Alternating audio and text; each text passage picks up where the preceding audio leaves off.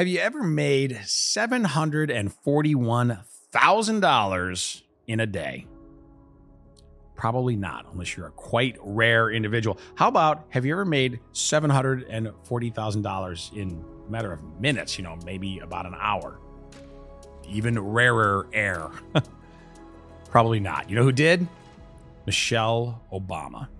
This is Steve Cortes. Steve Cortes, Steve Cortes, Steve Cortes. A lot of folks simply don't realize that the problems in their life, the problems in our society, can actually be traced back to globalism. When I was a young man, I was one of six children. My father didn't make a lot of money. I grew up in a middle class neighborhood where most families supported themselves on a single income. Uh, not in luxury, but comfortably in the United States. That is simply impossible for the vast majority of Americans today. So something changed, and, and we hardly talk about it, right? It changed dramatically, you know, just in my lifetime. As a former Wall Street guy, I believe in evidence and data. The political world is full of sloganeering. Uh, it's full of a lot of folks who make very grandiose statements, but don't back or cite those statements with evidence, with evidence and data. When that orange guy came down the escalator, he won me over, largely with his uh, correct assessment that globalism was harming Americans, particularly China. Uh, he saw it and he indicted it. And he and I spoke many times about trade issues, about globalism more broadly. When, when, when we view what is happening to us, when we view the injustices and the outrages that are happening in society, we need to look behind the surface level. Many of the ills that afflict this country can be traced back directly to globalism. Housing affordability, it has never been worse the globalists don't believe in strong borders. They see cheap labor. This sick and demented idea that children should have their sexuality, their, their sex changed permanently. It's super important for us to see when, when, there's, when there's an injustice, when there's an abuse, when there's a crisis, what is behind the crisis? Who is behind the curtain?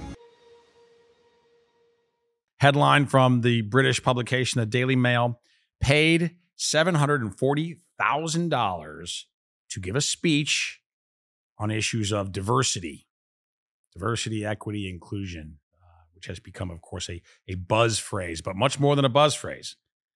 It's a worldview, and a worldview which has serious effects upon your life and very negative consequences for our society. Now, uh, aside from the the race hustle element here, and that's the main thing that I want to speak to you about today is to dive into this issue of the race hustle and the myth which is being propagated again and again that America is a systemically racist country, which of course it is not. But the the consequences of spreading that myth and what it means for your life because the fallout is incredibly significant unfortunately and particularly so for your children or for your grandchildren. As an aside, though, too, regarding this speech for Michelle Obama, somebody might ask, you know, what the heck are they really buying? I mean, obviously, the speech itself is not worth three quarters of a million dollars. What are they actually buying? Are they buying access to perhaps the real power behind the throne? Are the Obamas really, in many ways, directing the affairs and the decisions of the Biden White House? I think that that is a, a theory which finds a lot of support and a lot of evidence in the world, not just some wild conspiracy theory.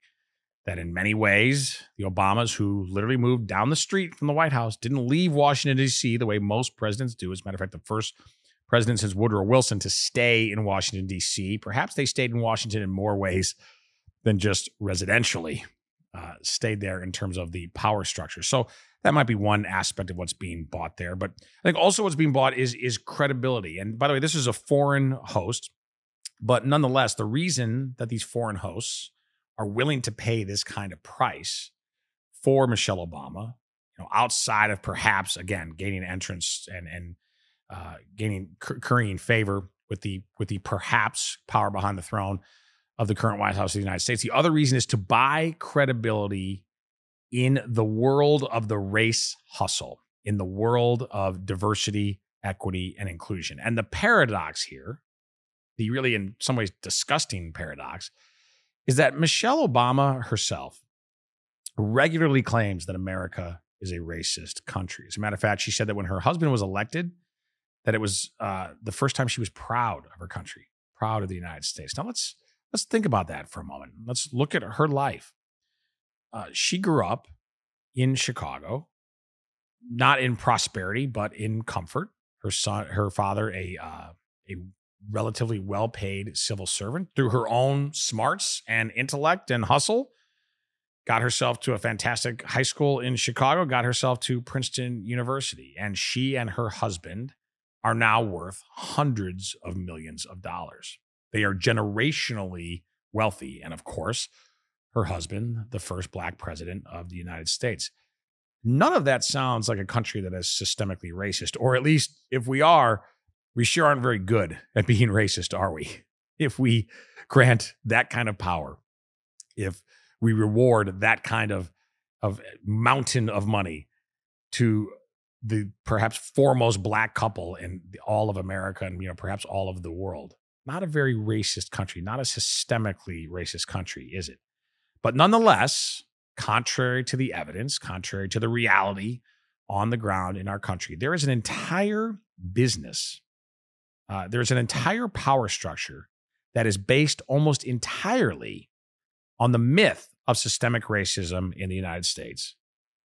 And an entire group of people who have very successfully gamed a race hustle to not just enrich themselves, but to also promote and project secular humanist, leftist, Marxist divisive policies upon the United States of America. Now, the most recent example and another headline I'd like to draw your attention to, and we're not a show that just lives for headlines. We're not a day to day news show. We want to talk bigger ideas and bigger picture, but there were two headlines that I think are interconnected here and matter, and they point to a very bigger picture issue of tremendous importance to your life this this race hustle and this myth. The first was the Michelle Obama speech, which I think was pretty attention grabbing, even if corporate media wanted to ignore it. The second is Ibram X. Kendi. And if you don't know who he is, you should, because he has more influence on your life than you might be aware of if you're not aware of him. Ibram X. Kendi, somebody uh, who was born Ibram Henry Rogers, by the way, a far more anglicized American sounding name. He wanted to make it sound as African as possible, so he changed it. That was only part of the scam of who Ibram X. Kendi is. Recent headlines have revealed that his center, his think tank, as it were, I don't really, really want to call it that because there wasn't very much thinking going on, but his Center to Fight Racism at Boston University, at a very revered, august highly selective American university. It's announced that it is engaged in mass layoffs, that they have produced almost zero scholarship despite donations of as much as $40 million into the center to fight racism that he is supposed to be heading and which is supposedly going to do the work of attacking the white bigoted patriarchy that rules the United States. All evidence to the contrary. Here is a Fox News clip on that unfolding news at Boston University. Activist Ibram X. Kendi already laid off half his staff earlier this month. But now BU's official inquiry is putting Kendi's entire operation under scrutiny. Our next guest, Chris Rufo, is a senior fellow at the Manhattan Institute and author of America's Cultural Revolution How the Radical Left Conquered Everything.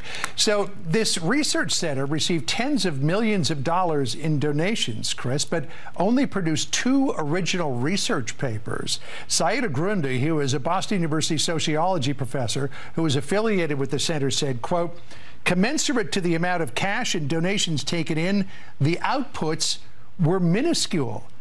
So a lot of people are wondering, where'd all that money go? Where'd all that money go?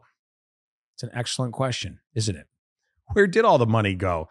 Henry Rogers, Ibram X. Kendi, are you going to tell us where all the money went? And here's the thing, Patriots it's it's much bigger, much much bigger than just a grifter or two or three who are effectively stealing money. It's much bigger than that.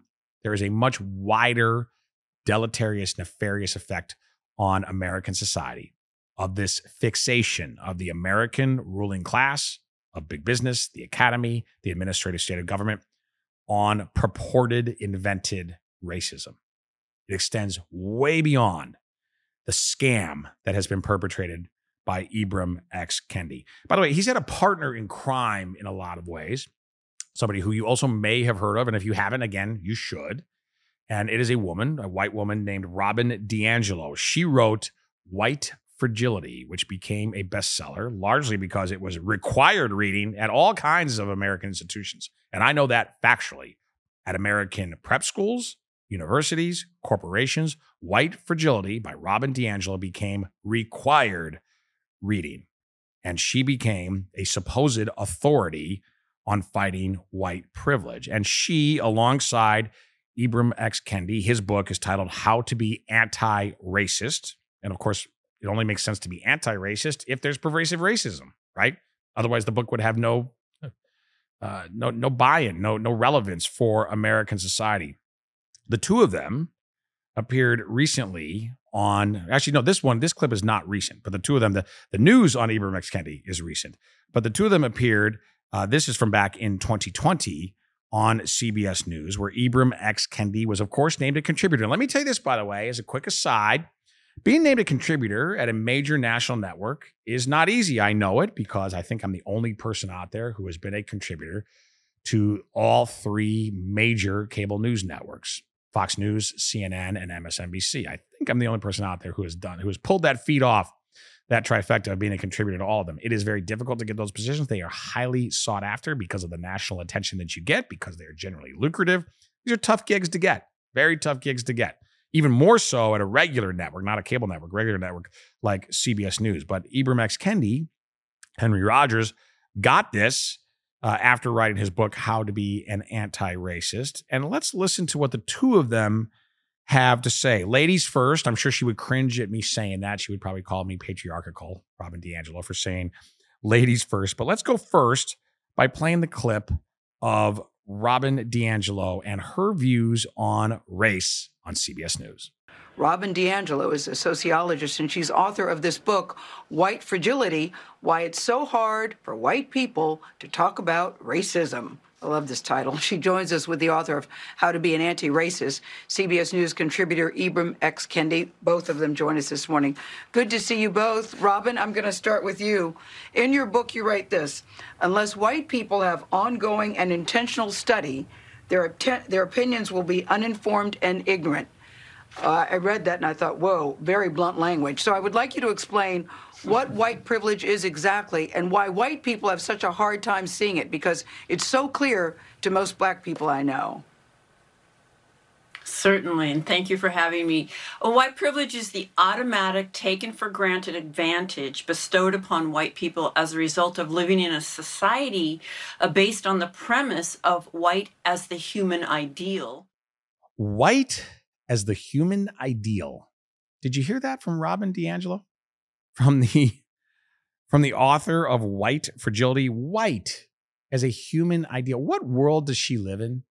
Does she believe in 2023 America or in 2020 when she said that in the in the 2020s that there are any institutions of consequence in this country that there's even one that is promoting whiteness as a human ideal? You have to live in a fantasy land to believe that. Now, I don't think she believes it, probably not deep down in her bones, but I do think that she recognizes opportunity here. That she views spreading the myth of pervasive systemic racism, that she views uh, depressing white people and making them feel bad for their whiteness, making them feel guilty for an immutable characteristic over which they had no control, which is, of course, the definition of bigotry, right? Is to is to demean someone to in any way make them feel inferior for something they can't control because of the color of their skin or the color of their eyes, uh, you know, anything like that, right? Their country of origin.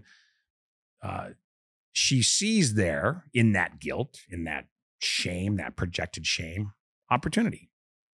Opportunity for her personally to become wealthy and important and powerful. But much more importantly than that, again, the scam is not the the scam is real and the scam needs to be identified and and castigated and, and called out.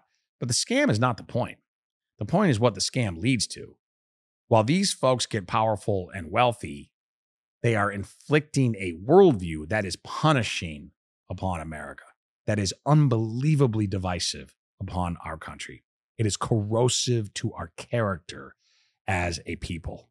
And if we don't stop it, it will absolutely overwhelm us.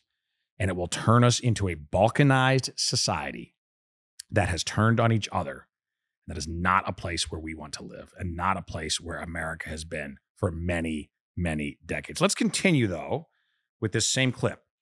Uh, her partner in crime, Henry Rogers, Ibram X. Kendi. Let's play the next clip on CBS News. Ibram, you've said that to get to end white privilege, you have to you have to deal with racism first, right? Yes, yeah, and I mean, as as Robin, you know, talked about, it it it, it is critical for for white people, for people uh, in general, to to stop denying their their racist ideas, to stop denying the ways in which policies have benefited them, to stop denying their racism, and to realize that actually the heartbeat of racism itself is denial, and the sound of that heartbeat is "I'm not racist." and there it is from Kendi. Stop denying that you're racist. If you deny you're racist, it means you're racist. it's sort of like Monty Python, uh, and I don't love the Monty Python movies. I never really have gotten British humor, to be honest. Not my thing, but obviously a lot of people love those movies. But it's the old uh, Monty Python uh, movie. I think it was Life of Brian or whichever one it was, where they say, "Well, only the Messiah would deny being the Messiah." he says, "I'm not the Messiah. Only the Messiah would deny being the Messiah." It's the same principle here. Like, um, well, only a racist would deny being a racist, but but I'm not racist. Well, that means you're racist, according to this ludicrous circular quasi logic. I don't want to call it logic, but logic in quotes of Ibram X. Kendi.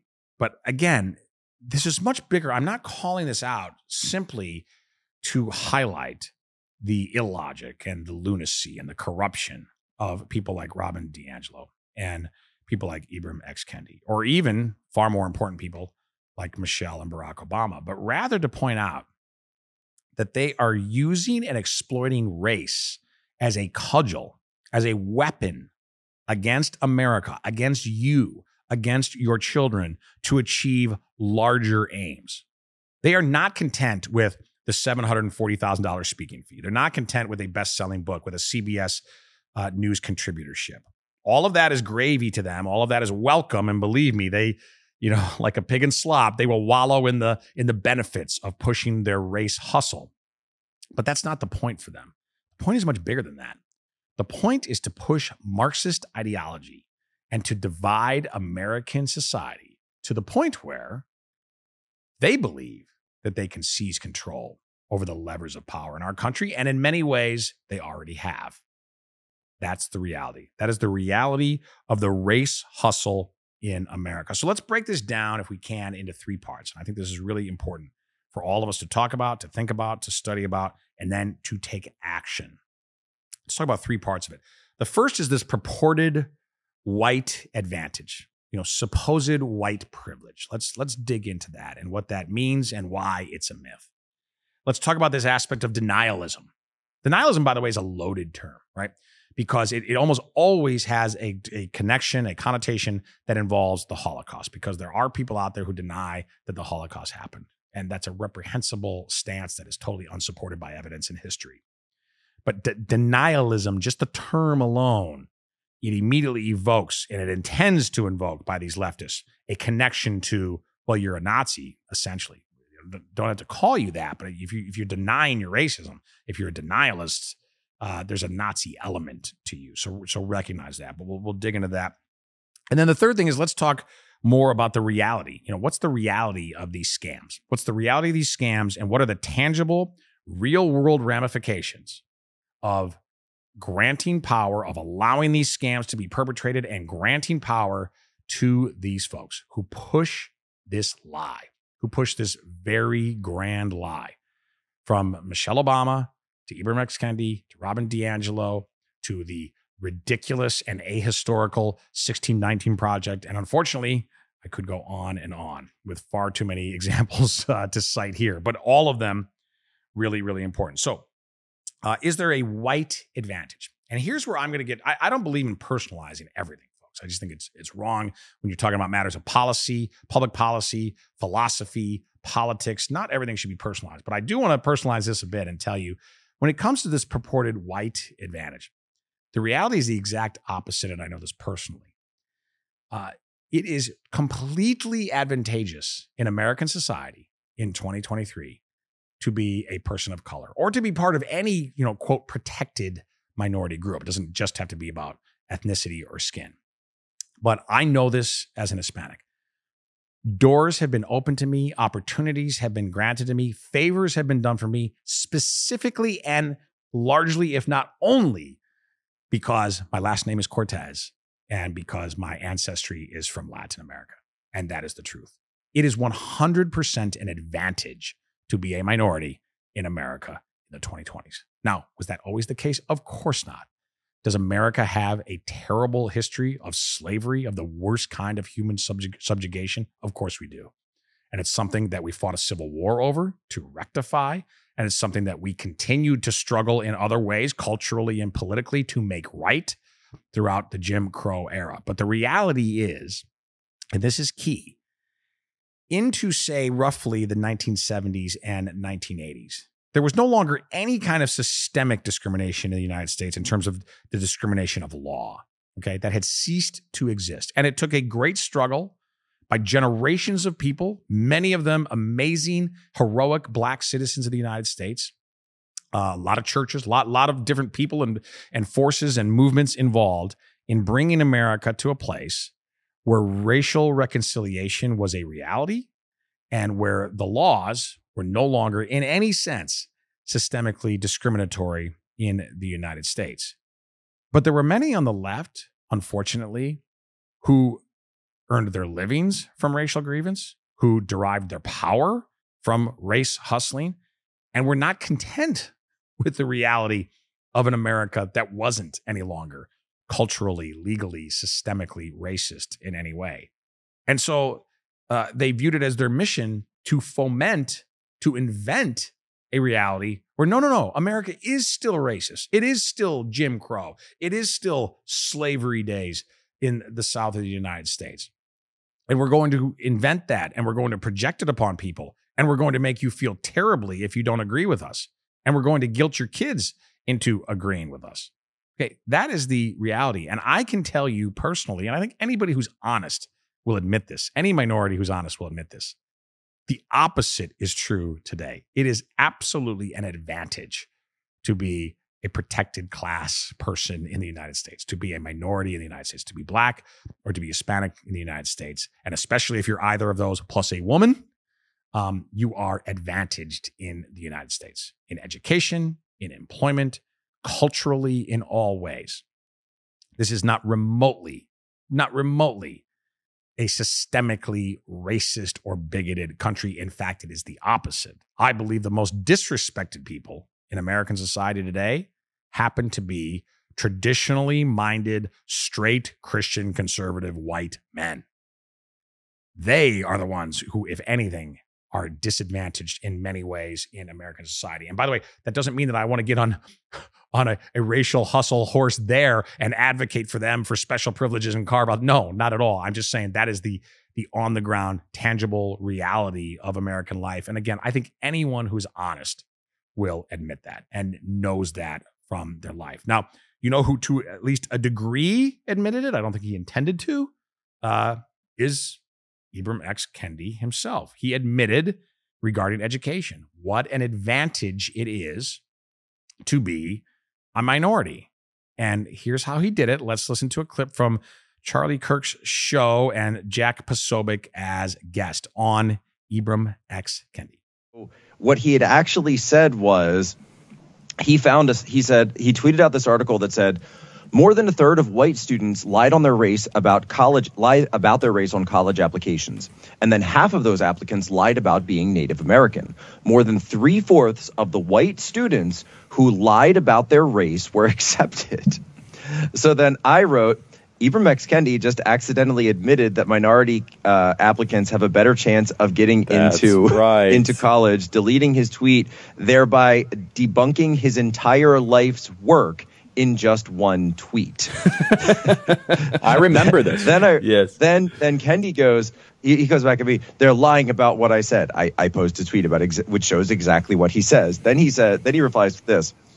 Here is their tortured line of thinking.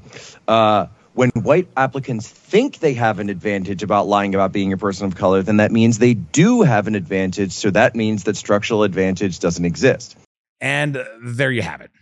Ibram X. Kendi uh, deleted the tweets, but the tweets were saved by Jack, thankfully, and revealed that, of course, it's an advantage. If it weren't an advantage, why would any white students at all, much less a large number of white students in America, lie and claim that they're minorities to get into college, as Henry Rogers, Ibram X. Kendi himself admitted, albeit briefly, before I think he realized his error and then swept it away. Of course, it's an advantage. If it weren't an advantage, these white students wouldn't bother to lie and say that the minorities when they when they in fact are not.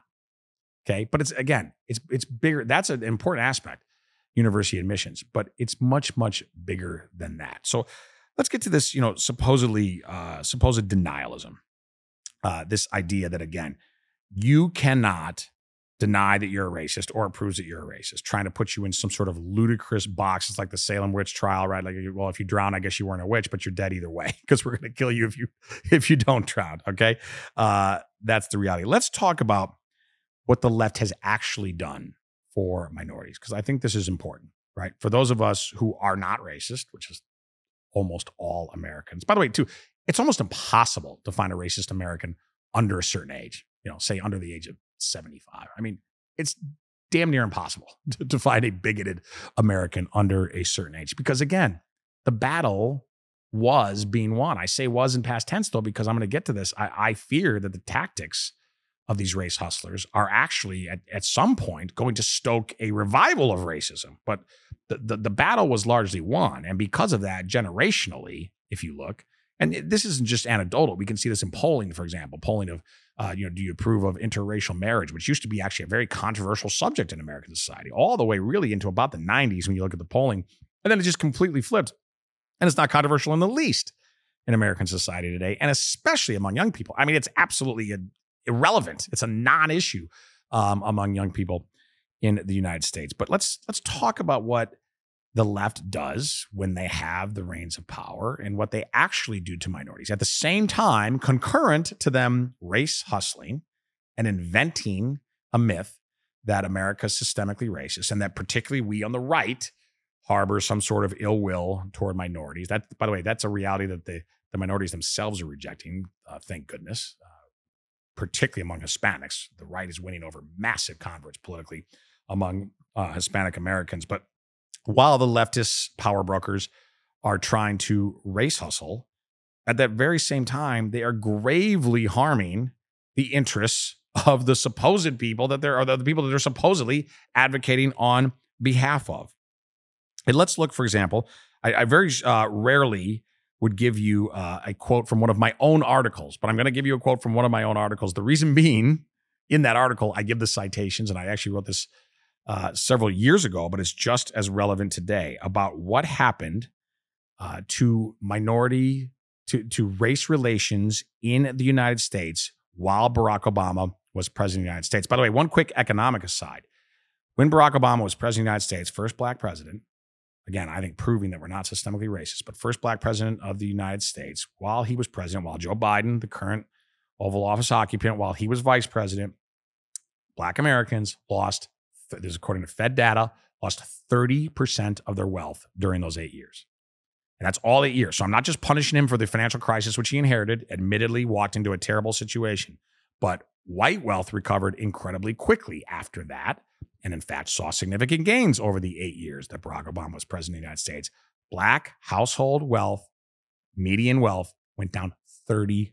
That is a crash while there was a black president of the United States. But as bad as the economic data is, I think even worse than that is what happened to race relations, as I point out here. So, in polling from New York Times and CBS, as I point out in my article, when Barack Obama took office and with Joe Biden as his vice president in 2009 after winning the 08 election, 66% of Americans said race relations are good. Not a bad number. I think it should have been higher, but regardless, two thirds of Americans say race relations are good. By the time he left office eight years later, through incredibly divisive tactics and constant race hustling, it had flipped almost exactly. 69% of Americans, New York Times CBS News poll said race relations were bad. From 66% saying race relations were good to 69% saying they were bad during the tenure of the supposed, according to the left, the supposed savior of Black America. So Black Americans became demonstrably poorer while Barack Obama was in office and Joe Biden as his vice president. And overall, race relations massively deteriorated and completely flipped from a place of general comity and agreement and, and reconciliation to a place of acrimony and, and a contentious standoff. Why? Because Barack Obama, throughout his presidency, engaged not quite as glaringly, but he engaged in exactly these kinds of race hustle tactics, as we see from Ibram X. Kendi and from Robin DiAngelo, um, and unfortunately from his very own wife. His very own wife, who again just gave a speech for $740,000 for a single speech. I do a lot of speaking, folks. I love public speaking. I think it's a lot of fun. It's a great way to try to spread the message, to try to win converts to our movement politically, culturally, and otherwise. Uh, I get paid for them. I am a capitalist. I fully believe in that. Uh, the idea of making $740,000 for somebody who's never held office, right? Who has never held office. It's one thing for an ex president, uh, but for somebody who's never held office is really quite incredible. Not to mention, the reason she's getting that is because of her husband ascending to the presidency. And by the way, let me just say this too. I, I think Barack Obama, I think the fact that America elected a black man as president of the United States is a great achievement. It's a great achievement for him. Okay. I won't say much positive about him, but I will say that that is a great achievement for him. It's a great achievement for our country, right? That, that, uh, you know, a century and a half after viewing black people as property, right? As, as property to be managed or even abused. Century and a half after that, this country elected a black man as president of the United States. That's an incredible accomplishment. It's an incredible accomplishment for him. It's an incredible accomplishment for this country. And it was an opportunity. It was a, it was a tremendous opportunity for him to to really move. Again, I, I think we had largely achieved racial healing anyway, particularly among young people. But it was a chance for him to really move that that agenda forward, to really advance that ball. And he did the exact opposite. Instead, uh, for selfish reasons and for for for power and for self-aggrandizement, for near-term power uh, politics, he decided to go in exactly the other direction and to constantly accuse us as a country of racism, and his wife even more so. Um, despite the fact that they're now, as I mentioned, generationally rich, and his only job experience before getting into politics was being a quote community organizer, whatever the heck that means. So being a, pro- a professional agitator effectively. Uh, no racist country worth its salt would allow a dark skinned community organizer, agitator with a very funny, non American sounding name to become the president of the United States. But instead, we are a tolerant nation. Doesn't mean we've always been perfect, doesn't mean we've always been tolerant. Clearly, the opposite in the days of slavery, clearly, the opposite in the days of Jim Crow. But in recent decades, we have been an incredibly tolerant, open country. And instead of celebrating that, instead of celebrating the fact, and I believe this is a fact, that the United States uh, is the least racist, multiracial country in the world. We are. There's not that many multiracial countries in the world when you really look, okay? But when you do look at the multiracial con- countries in the world, generally they are marked by strife, by racial division and strife. Perhaps the worst example I could give you is South Africa, right? Where things unfortunately have not improved for most people in terms of their quality of life since the fall of apartheid. Doesn't mean apartheid should be intact, but my point is things were bad and things have gotten worse in very many ways, certainly regarding race relations in South Africa. That would be more the norm. It might be the worst example, but that would be more the norm of multiracial societies generally in the world. The United States is the exception. And I believe firmly in American exceptionalism in so many ways, but including this aspect of, of racial tolerance, that the United States is an incredibly open, incredibly loving, incredibly embracing, and tolerant country. And that is the reality to the point where, again, being a minority uh, isn't just equal status in the United States in the 2020s. In many ways, it is preferential status. It is advantageous. And I have lived that personally, and I know that. And I think everyone who's going to be, who is honest with you, uh, who has experienced that, will, will tell you the same. And I fear, though, I fear that the tolerance of America, that the appropriate level of guilt uh, societally, not that any of us has individual guilt, but of, of society complicity with what was done in the past, is is allowing is creating an opening that is being very deviously exploited by some really malevolent actors by marxists who are using an invented myth of race of systemic pervasive racism in the United States to not just enrich themselves that's part of it. That's that's part A of the scam but the much bigger part is part B to inflict their agenda upon American society. And I'll give you a, a prime example here. Again I believe in data and evidence uh, is BLM, the BLM movement, and particularly BLM Inc. I mean, the organized Black Lives Matters movement, which, by the way, openly stated that it was racist. Uh, Patrisse Cullors, the, the founder, one of the co founders of BLM, on tape saying, We are trained Marxists. That's a quote. We are trained Marxists, a group which also attacked the nuclear family, so that it was antithetical to their views, to their secular humanist Marxist views. They, they can't have the nuclear family. And by the way, the breakdown of the nuclear family has done such damage to all of American society, but even worse damage to Black society that I can't think of a worse prescription for anyone who truly cares about the health of all Americans, but particularly Black Americans, than attacking the nuclear family. But BLM, which took in, you know, I talked about the roughly $40 million that is reported that uh, Ibram X. Kendi brought into his Boston University Center to fight racism. Uh, we're talking about many, many multiples of that for BLM. And I the reason I don't give you a number is that you can't find good valid numbers. But what we do know is it was into the hundreds of millions, likely into the billions of dollars, much of it coming from major American institutions. Practically every blue chip company in America, other organizations like the NFL contributed massively to BLM and it has had similar scandals where it cannot account for how its money was spent. We know an enormous amount of it was spent for the personal perquisites, the perks of the founders uh, and their friends and family members. In short, it has been a complete disaster and scam. And in that regard, it is similar and really, you know, uh, unfortunately related to and akin to what has happened with Ibram X. Kendi, where there's no accountability for this money. But again, more importantly, there's no backlash against the movement that they represent. Now, let's let's get to this Boston University issue because I think that this is important because the academy in America, I think, and I'm guilty of this, has been too often ignored by those of us on the political right. Uh, because we have viewed it as just sort of, well, that's just sort of silly town over there and let them have their crazy ideas and it doesn't matter for the rest of society. I think what we're finding is, oh, it does matter for the rest of society because Ibram X. Kendi isn't just sitting in the faculty lounge at Boston University pontificating his nonsense about supposedly being discriminated against while he collects millions and millions of dollars and is a media darling. No, he is spreading his agenda throughout the power structures of the United States to the point that, um, as I've mentioned, major American corporations are forcing, are, are mandating that their own employees engage in sort of Mao like struggle sessions where they are told that they have white privilege, where they are told that they have done something wrong.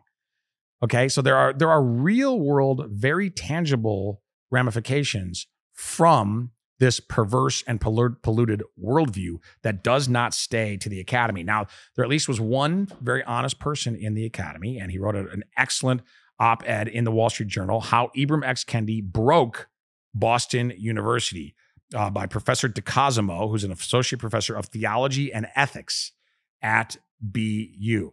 He mentions, by the way, too, that when all this sort of broke in 2020 during this supposed summer of love. Remember, Lori Lightfoot of Chicago said that tw- summer 2020 is going to be a summer of love. It was ending, but it was a summer of carnage, where if you lived in the wrong place, like California, Illinois, you were still locked in your home. When you left your home, you were forced to wear a mask. But, but the supposed quote public health authorities and other supposed leaders in society said protest is okay.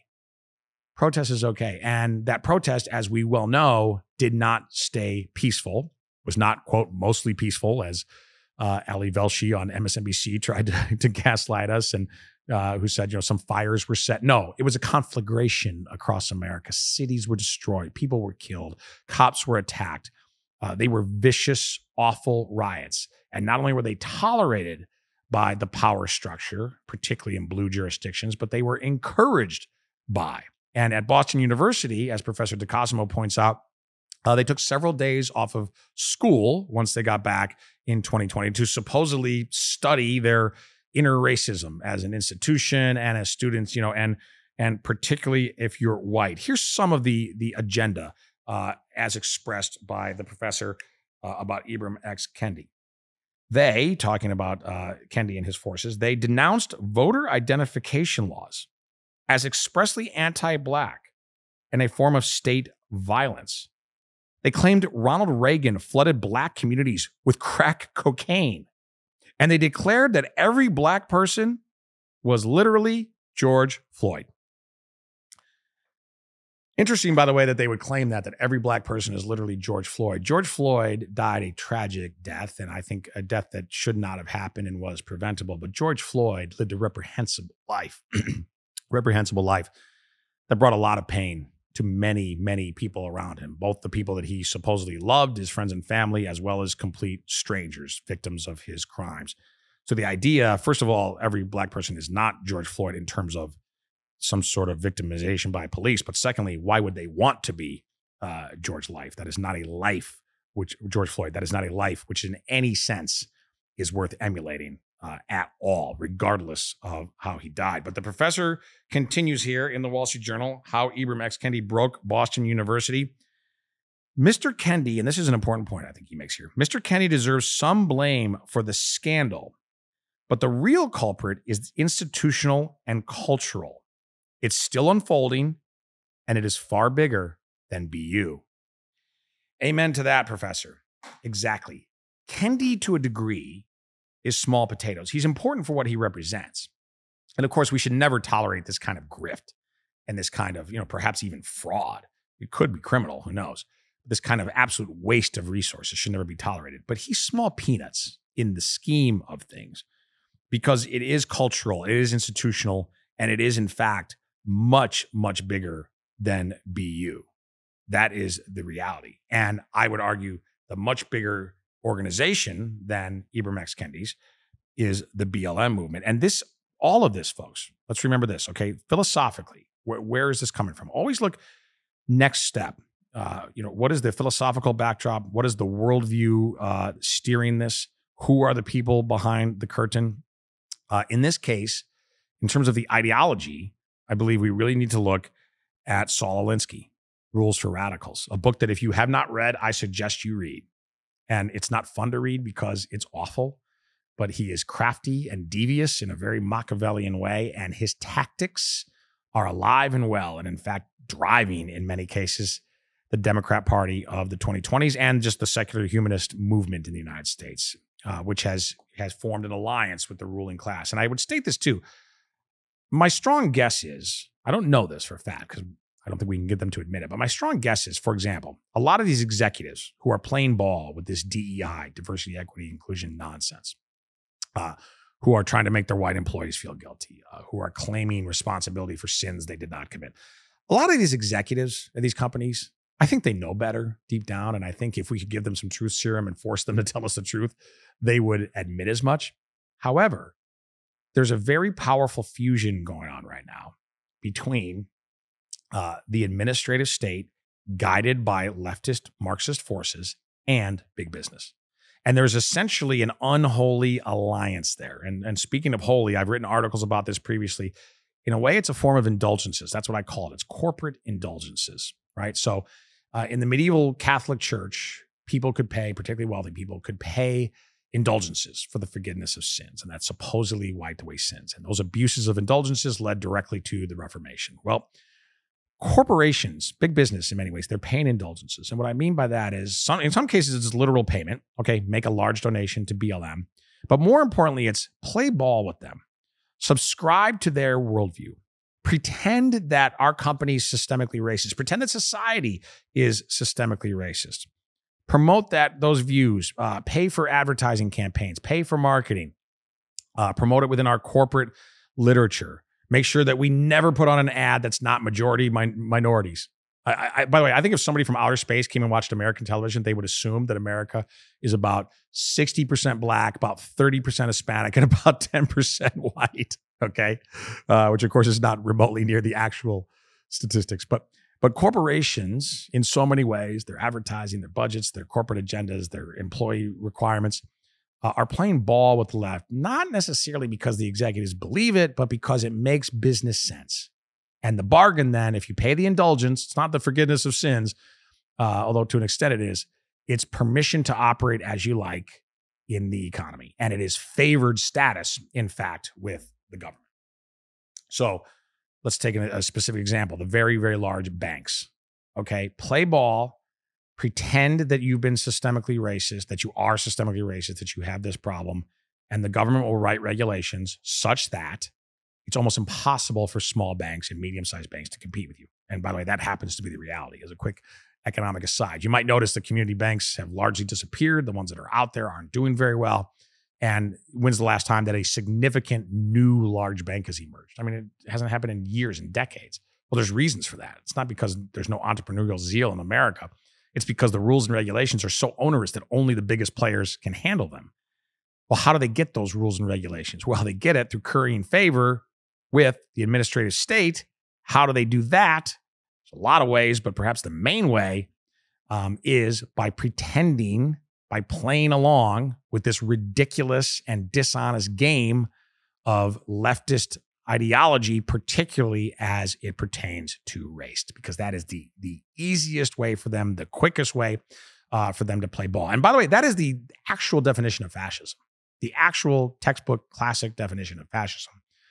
Um, it's uh, unlike communism, which seizes private property. In fascism, there is private property, but it must act at the discretion and direction of the state and in alignment with the state. And that's what we increasingly have in this country is a leftist fascism that operates in the United States and a large driving force of of sealing that unity, that that deal, that in, uh, that indulgence is race and race hucksterism.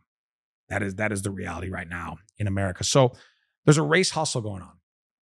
Be aware of it, be educated about it, realize what's happening, realize what Michelle Obama is doing, Ibram X. Kendi uh, is doing, the BLM movement. You know, realize what all of them are up to.